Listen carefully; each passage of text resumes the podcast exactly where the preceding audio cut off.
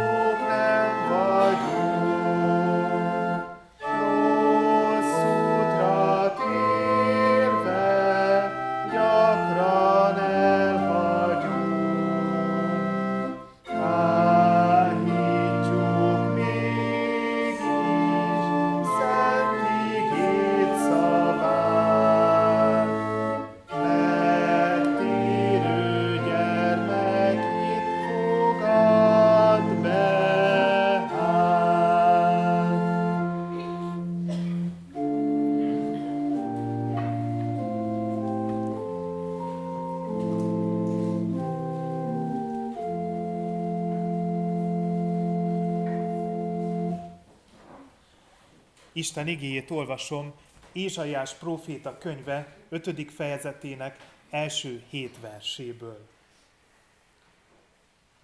Hadd énekelje kedvesemről egy dalt szerelmesem szőlőjéről. Kedvesemnek szőlője volt dúsan termő hegyoldalon.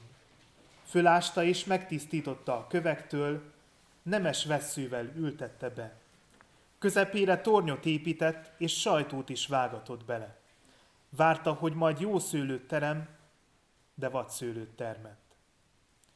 Most azért Jeruzsálem lakói és Júda férfiai, ítéljetek köztem és szőlőm között. Mit kellett volna még tennem szőlőmmel, amit nem tettem meg vele? Vártam, hogy jó szőlőt teremjen, miért termett vadszőlőt?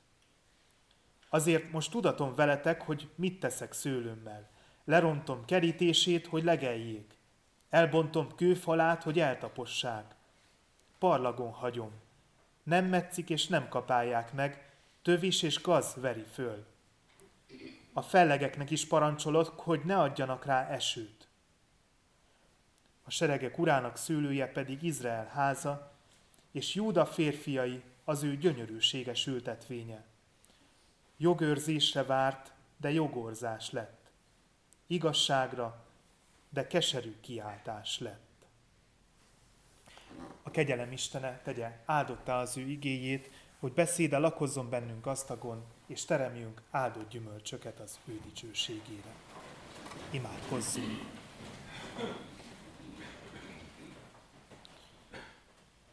Úristen, örökkévaló és mindenható atyánk, íme egybegyűltünk itt, és a szentek egyességében, az angyalok és üdvözült lelkek társaságában trónusod elé visszük áldozatunkat.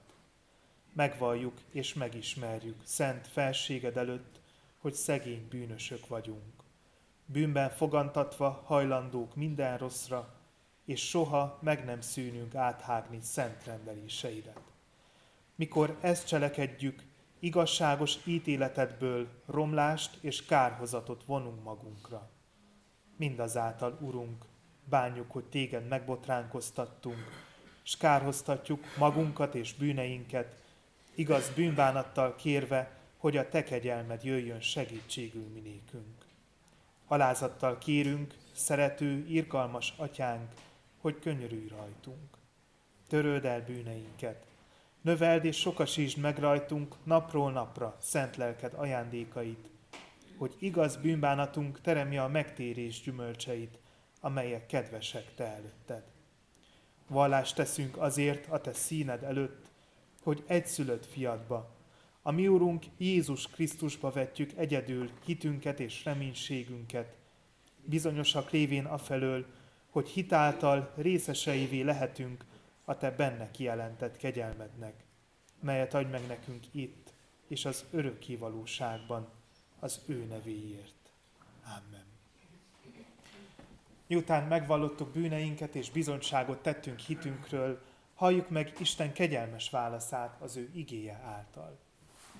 Úgy szerette Isten a világot, hogy az ő egyszülött fiát adta, hogy valaki, hiszen ő benne, el ne vesszen, hanem örök élete legyen. Amen.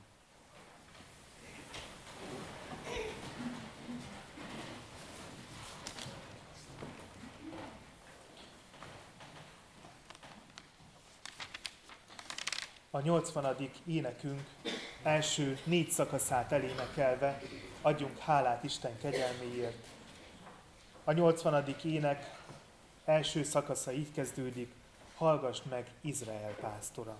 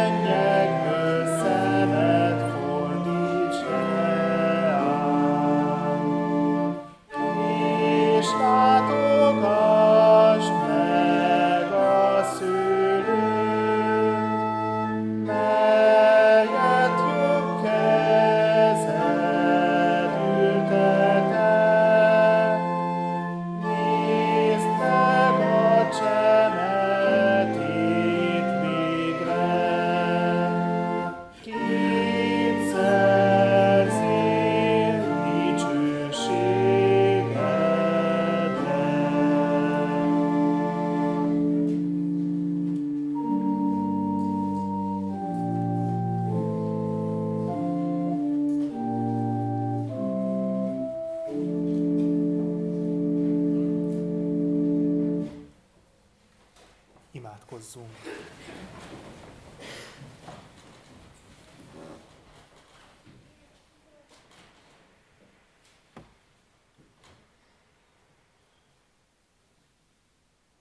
Mennyei Istenünk, sokszor olyan üresnek és elhagyatottnak érezzük magunkat, mint a szőlőskert a proféciában, Ézsaiás könyvéből, amit hallhattunk az Isten tisztelet elején.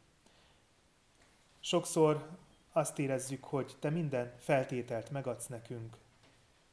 Biztosítod számunkra a testi eledelt, a lelki táplálékot. És mi mégsem vagyunk képesek arra, hogy nemes szőlőt teremjünk, hanem ehelyett vadszőlőt termünk. Bűnöket követünk el, ahelyett, hogy olyasmiket tennénk, amellyel megörvendeztetünk Téged. Köszönjük Istenünk, hogy Te nem hagytad örökké magára a szőlőt, amelyet ültettél, hanem elküldted Szent Fiadat, meglátogattad, rendbe hoztad, és ismét lehetővé és készítetted arra, hogy jó gyümölcsöt hozzon. Mennyei Édesatyánk, segíts, hogy mi is, mint ennek a szőlőnek a tőkéi, ennek a szőlőnek az ágai, a vesszői, tudjunk jó gyümölcsöt teremni a Te dicsőségedre. Erre taníts bennünket Szent Igéd által, ezen a mai vasárnap délelőttön. Erre kérünk Téged, mennyei Édesatyánk. Böjti időszakban jöttünk el a Te szent házadba.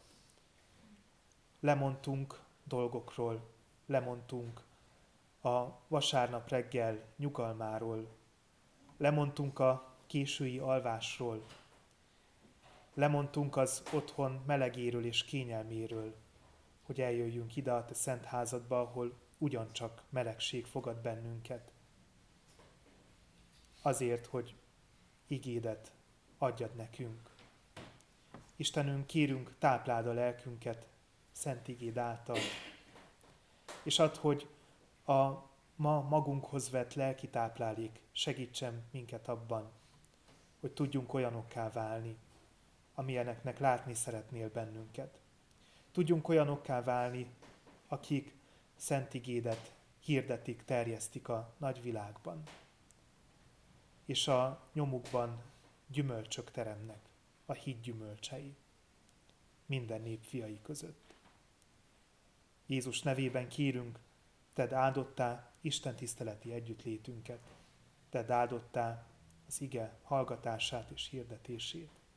Az ő nevében kérünk, hallgass meg imádságunkat. Amen.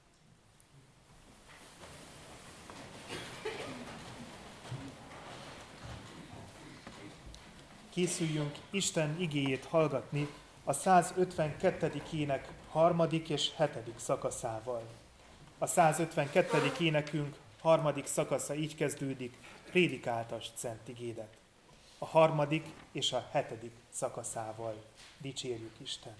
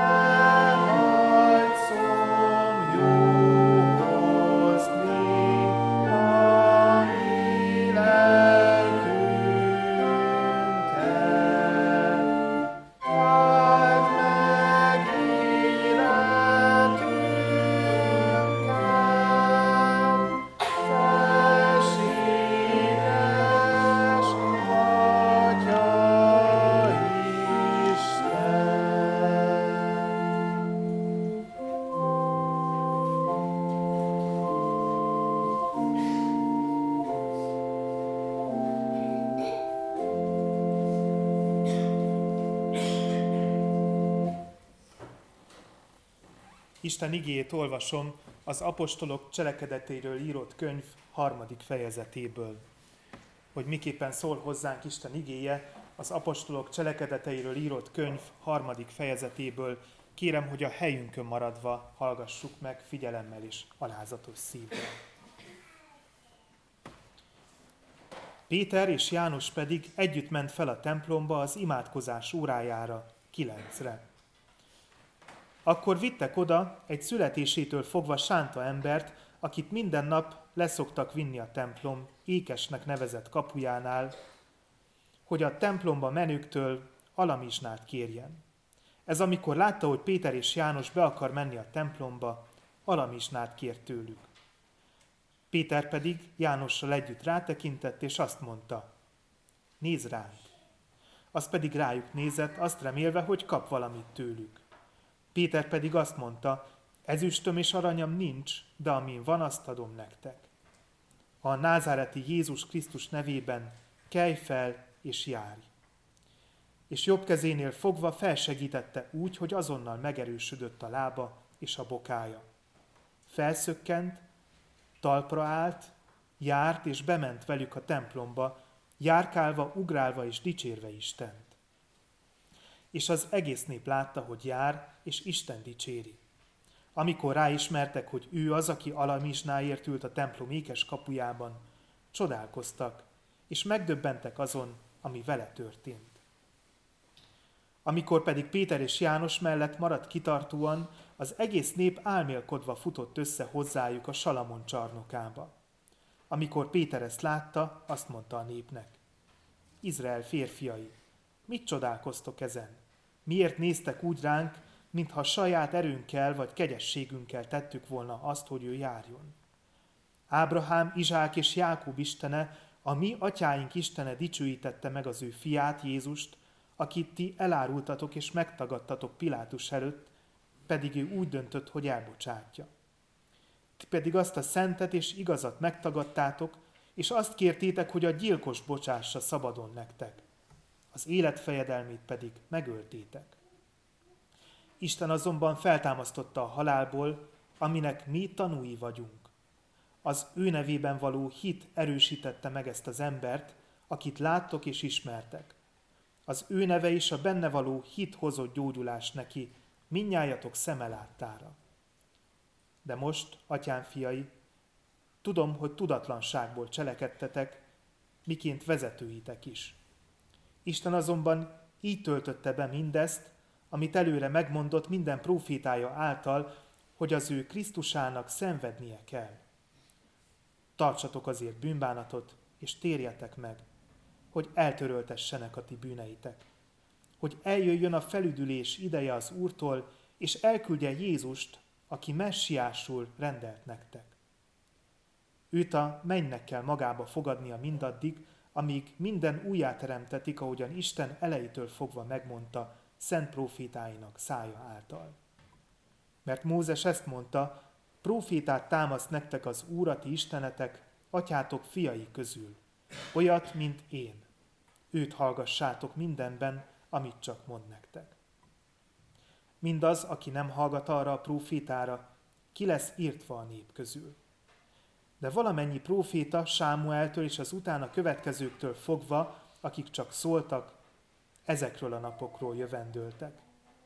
Ti vagytok a próféták fiai, és annak a szövetségnek fiai, amelyet Isten szerzett a mi atyáinkkal, amikor ezt mondta Ábrahámnak, a te magodban nyer áldást a föld minden nemzetsége. Isten elsősorban nektek támasztotta fel, és küldte el szolgáját, hogy megáldjon titeket azzal, hogy mindegyikőtöket elfordítja gonoszságától. A mai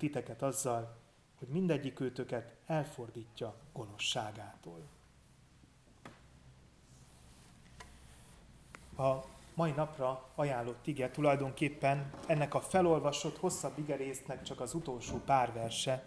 Azért döntöttem mégis úgy, hogy felolvasom az egész 3. fejezetét a Cselekedetek könyvének, hogy jobban megértsük ezeknek az igeverseknek a hátterét. Arról olvasunk ebben a történetben, hogy Péter apostol bűnbánatra szólítja fel azokat, akik a sánta ember gyógyulásán álmélkodnak, és Jézusról beszél.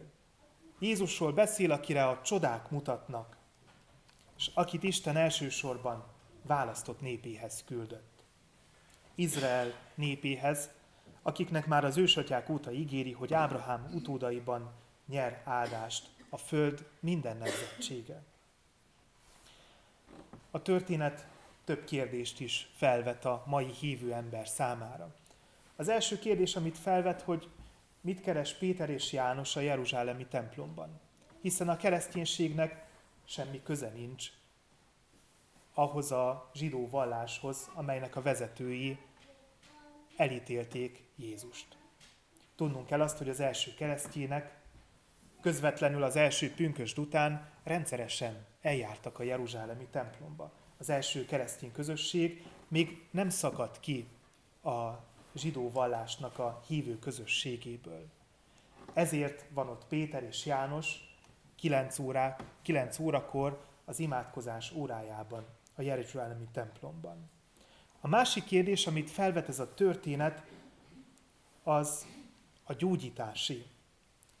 Egyszerű emberek, Jézus tanítványai azok, akik által a gyógyítás történik. Ha általuk történtek csodák, vajon nem úgy kellene legyen, hogy a mostani egyházakban is rendszeresen történjenek csodálatos gyógyulások? Ugyan jó lenne, ha mi is azt látnánk, hogy reménytelen helyzetben levő beteg testvéreink újra erőre kapnak, és közöttünk vannak. Istennek van hatalma hozzá, hogy gyógyítson, és biztos vagyok benne, hogy kivételes esetekben meg is történnek a csodák. A Bibliában leírt csodák azonban nem rendszeresek. A Szentírásban nem írja, hogy az egyház csak akkor egyház, ha csodák történnek a tagjai között, a szolgálattevői által. Az evangéliumokban leírt, meg az első keresztény közösségekben történt csodák tulajdonképpen arra figyelmeztetnek, hogy valami rendkívüli történt azokban az időkben. Jézus, Isten egyszülött fia élt közöttük, halála, feltámadása, mennybe menetele után pedig Isten szent lelke járta át az első gyülekezet tagjait. Isten kegyelmi ajándékai pedig arra irányították az emberek figyelmét, hogy közöttük, velük van a mindenható. És ott van, kérdésként vetődik fel a történetben az is, hogy hogyan és miért változott meg olyan gyökeresen a tanítványok viselkedése, magatartása. Mint tudjuk, hogy a Jézus szenvedése és kereszthalála körüli időkben a tanítványok nagyon féltek. Annyira, hogy ha csak tehették, nem mentek az emberek közé. Nehogy valaki felismerje őket és feljelentse őket. Az igében ezzel szemben azt olvassuk, hogy hihetetlenül bátrakká váltak. Egyenesen a jeruzsálemi templomban, a zsidó vallás központjában vádolták az írástudókat és a főpapokat azzal, hogy ők voltak azok, akik Jézust a halálba küldték. Persze azt is hozzátéve, hogy Isten akarata volt az ő értetlenségük is, mert Jézussal mind meg kellett történnie annak, ami megvolt. Péter, aki nagypéntek hajnalán megtagadta mesterét és bujkált, nehogy elkapják, kivégezzék őt is, az ige szerint Izrael vallási elitjének a szemébe mondja, hogy ők a felelősek Jézus haláláért. A későbbiekben pedig természetesen arról olvasunk, hogy elfogták és őrizetbe vették őket. A Péter által történő isteni csoda és a tanítványok bátorsága egyaránt arra mutat, hogy valami nagyon fontos dolog történt. Egy új fejezet kezdődött Isten és az emberiség közös történetében. Az is elhangzik Pétertől, hogy Isten úgy szerette volna, ha ebben az új fejezetben fontos szerepet ruházhatott volna a választott népére. A főpapok és az írástudók által vezetett választottak azonban nem ismerték fel időben az alkalmat. De Isten utólag is kész megadni számukra az esélyt. Péterben működő szent lelke által arra szólítja fel őket, hogy tartsanak bűnbánatot, térjenek meg, hogy eltöröltessenek a bűneik, és eljöjjön a felüdülés ideje az Úrtól, és elküldje Jézust, akit messiásul rendelt nekik. Majd elmondja azt is, hogy keresztény hitünk szerint hol tart ez az út már közel 2 évezrede. Jézus a mennyekben van mindaddig, amíg megújul minden. Csak az marad meg, aki Jézusban hisz és reál hallgat. Mindaz, aki nem hallgat erre a profétára, ki lesz írtva a nép közül. És itt, amikor profétát említ, akkor Jézusra utal. Isten Izraellel kötött szövetsége határozza meg a Biblia első fő részét. Arról olvasunk benne, hogy Isten választott népe körében fokozottan és erőteljesen jelen volt. Rajtuk keresztül akarta megismertetni magát a világgal. Ők voltak azok, akik által vissza szerette volna vezetni az eltávolodott emberiséget a helyes útra, amelyen újra Isten képmásai lehetünk. De a később keletkezett profétai iratokban, az olyanokban, mint Ézsaiás könyve, már olvasunk arról, hogy a választott nép egy adott ponton túl egyre kevésbé bizonyult alkalmasnak arra, hogy betöltse a küldetését. Erre utal a terméketlen szőlőről szóló példázat is, amelyet az istentisztelet elején hallhattunk. A szőlő ura mindent megtett azért, hogy az általa plántált szőlőskert gazdag termést hozzon, mégis nemes szőlő helyett vadszőlőt termett. Ezért úgy döntött, hogy felszámolja és parlagon hagyja a kertet. A profécia végén meg is fejti az olvasó előtt az elmondottakat. Azt írja, hogy a szőlő ura, a seregek ura, a mindenható Isten, a szőlős kert pedig Izrael háza, amely nem töltötte be a neki szánt feladatot, küldetést. Isten azonban újra és újra megadja számukra az esélyt arra, hogy jó termést hozó, nemes szőlővé váljanak.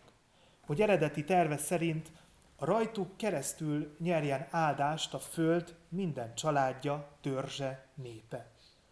Pétert is azért küldi hozzájuk, hogy erre biztassa őket, hiszen Jézust elsősorban hozzájuk és értük küldte, hogy megáldva őket, mindeniküket elfordítsa a gonoszságától.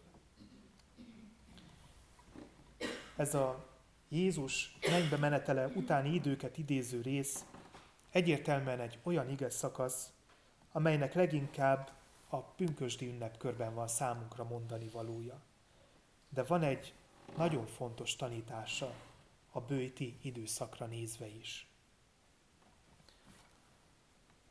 És ezt akkor érthetjük meg a legjobban, ha megpróbálunk egy kicsit a Jézust elítélő, halálba küldő, választott nép tagjaival azonosulni. Hiszen ahogyan Pál tanít a Galata levél 3. fejezetének a végén, mi is egyfajta lelki Izrael vagyunk, Krisztuséiként. Ábrahám utódai és ígéret szerint örökösök. Sok minden közös bennünk és a választott népben. Mi is, akárcsak ők, beleszülettünk a vallásunkba.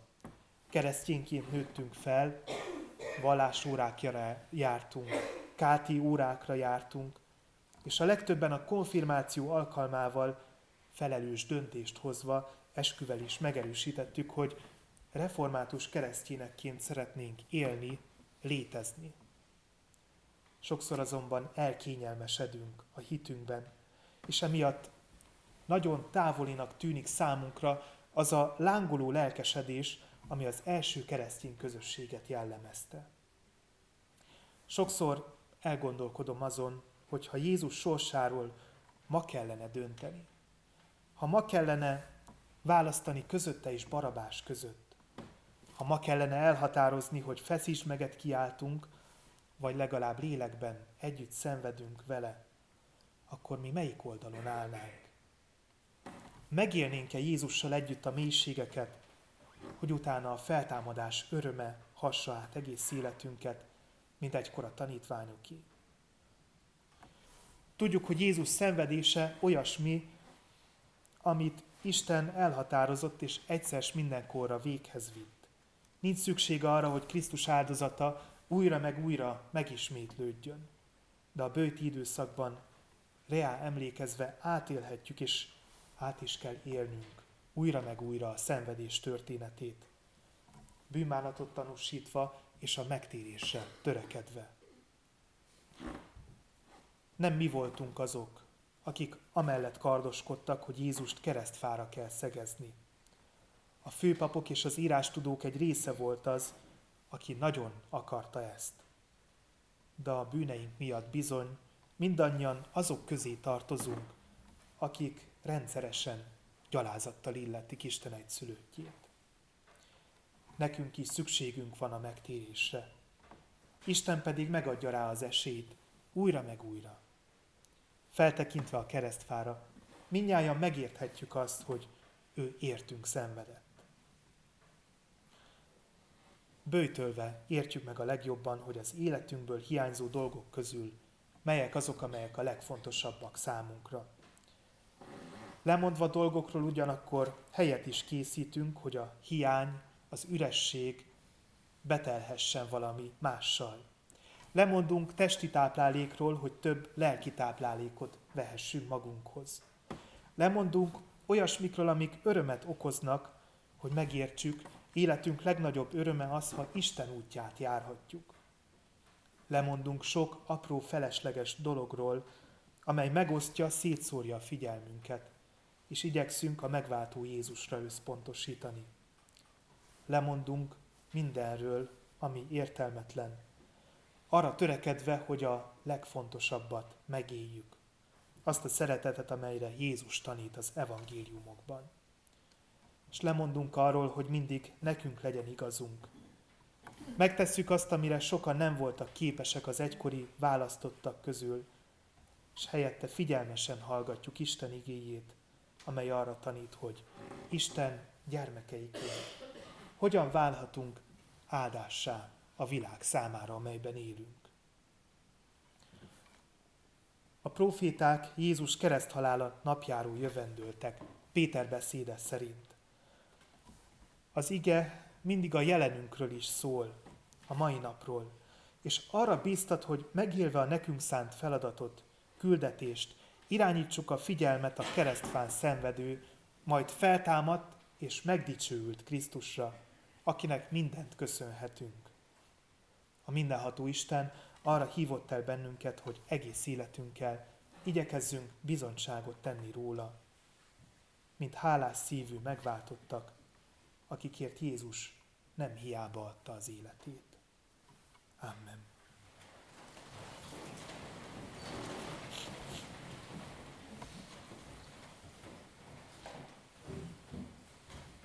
Válaszoljunk Isten kegyelmére és igéjére.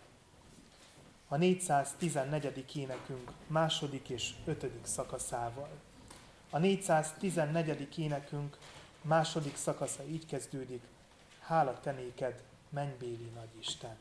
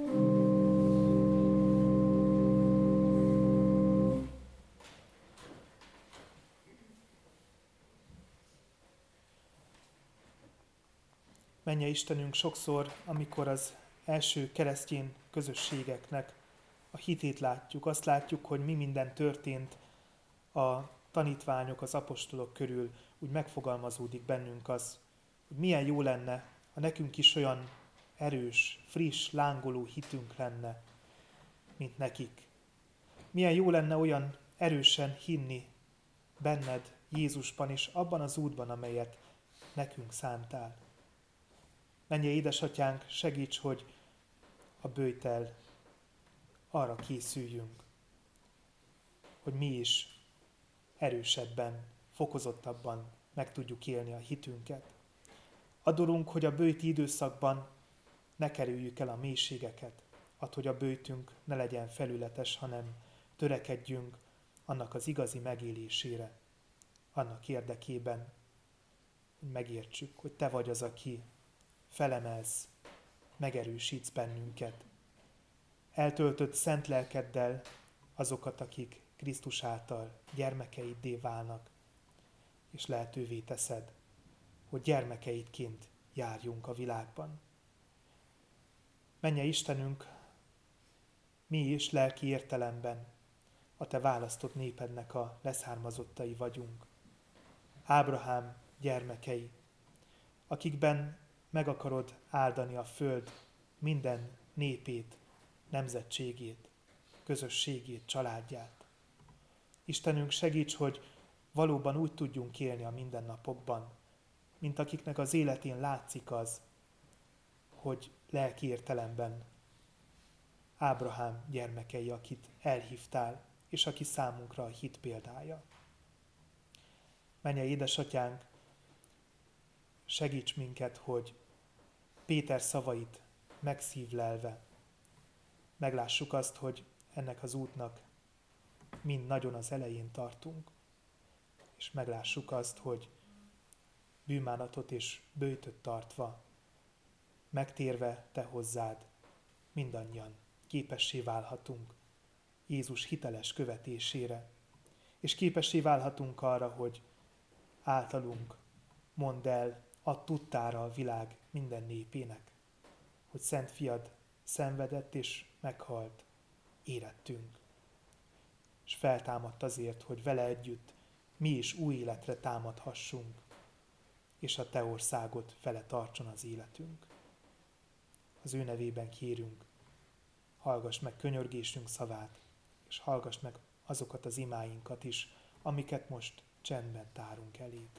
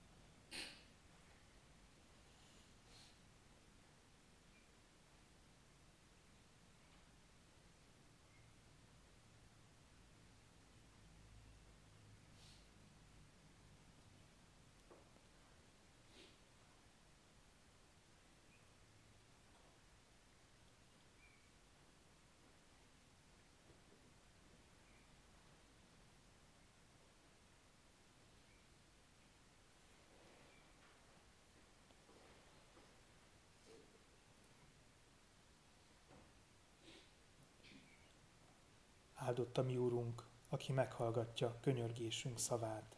Amen. Mi Atyánk, aki a mennyekben vagy, szenteltessék meg a Te neved. Jöjjön el a Te országod, legyen meg a Te akaratod, amint a mennyben, úgy a földön is. Mindennapi kenyerünket add meg nékünk ma, és bocsáss meg vétkeinket, miképpen mi is megbocsátunk az ellenünk vétkezőknek. És ne vigy minket kísértésbe, de szabadíts meg a gonosztól, mert Tiéd az ország, a hatalom és a dicsőség mindörökké.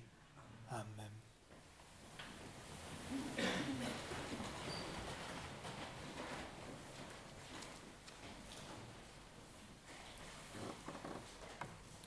Az adakozást ajánlom testvéreim segítő jó indulatába, tudva, hogy a jókedvű adakozót szereti, megáldja a mi Istenünk. Hirdetem a gyülekezetnek, hogy ki van téve a diakóniai persely, és ahogyan múlt vasárnap hirdettem, ebbe a persejben kárpátaljai testvéreinknek gyűjtünk egészen március 26-áig. Az adományaikat a Kárpátaljai Ifjúsági Együttes fogja majd célba juttatni, akinek a szolgálatát március 26-a délután 4 órakor fogjuk hallani. Kegyelettel és a gyászoló család iránti részvéttel emlékezünk meg ezen a mai napon Tóbiás Mária testvérünkre, aki 29 éve távozott minden élő utolsó útján, és Tóbiás Ferenc testvérünkre, aki 28 éve hunyt el. Kegyelettel őrzi emlékét két fia, leánya, unokái és családjuk. A gyászoló család 100 lej adománnyal szeretné megörökíteni elhunyt testvéreink emlékét közösségünkbe. Isten legyen az, aki áldott emlékezést ad számukra ezen a mai napon, és ő legyen az, aki segít nekik abban, hogy gyászukat megélve, feldolgozva gondoljanak rég elhunyt testvéreinkre. Néhány dolgot még szeretnék hirdetni a gyülekezetnek. Hirdetem azt, hogy szeretettel várunk mindenkit ma délután 4 órakor, amikor Márton János boncidai református lelkipásztor előadását hallhatjuk. Előadásának a címe Bőjtől a közösségi megtérésig. Lelkipásztor testvérem Jézus korának és a rabbinisztikus irodalomnak a tudósa, doktora, előadása pedig főképpen arról fog szólni, hogy Jézus korában, meg az első keresztény közösségeknek a korában hogyan értelmezték a rabbik, a korabeli zsidó bölcsek a böjtnek a jelentőségét, fontosságát. Szeretettel várunk mindenkit erre a délutáni alkalomra. Hirdetem ugyanakkor, hogy jövő héten a délelőtti istentiszteleten a Kolozsvári Református Kollégium kórusának a szolgálatát fogjuk hallani. Péter Csaba lelkipásztor tanár testvérünk fogja az igét hirdetni, és utána kerül majd sor a kollégium kórusának az énekére. Szeretettel várunk mindenkit erre az alkalomra, és ahogy az mindig lenni szokott, ha valaki szívesen hozna süteményt, finomságokat a gyermekek számára, amit majd feltállalunk az utána következő szeretett vendégségen.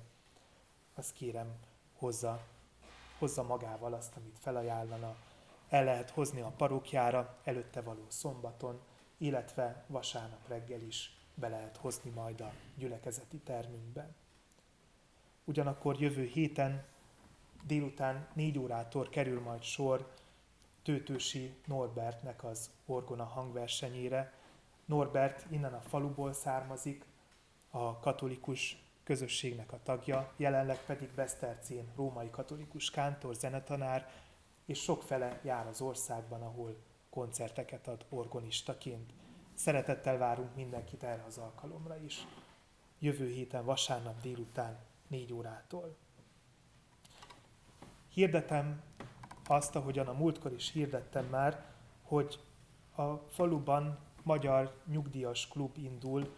Március 23-án délután 5 órától lesz az első alkalom, amikor összegyűlnek a Nyugdíjas Klub tagjai. Mindenkit, aki nyugdíjas és szívesen részt venne ezeken az alkalmakon, nagy szeretettel várnak ide az ifjúsági házba március 23-án délután 5 órától. Hirdetem azt is a gyülekezetnek, hogy a perseire kitettük a 230-as nyomtatványokat. Aki szívesen felajánlaná nekünk adójának a 2%-át, vagy 3,5%-át, ezeket a nyomtatványokat használva megteheti az adóhatóságnak a honlapján is, illetve azokat visszajuttatva megteheti úgy is, hogy kitölti egyikét ezeknek a nyomtatványoknak. Köszönjük szépen azoknak, akik felajánlották már számunkra adójuknak 3,5%-át. Hitvallásra készülve énekeljük együtt a 366. énekünket. 366. énekünk első szakasza így kezdődik: Ó Ábrahám, Uram!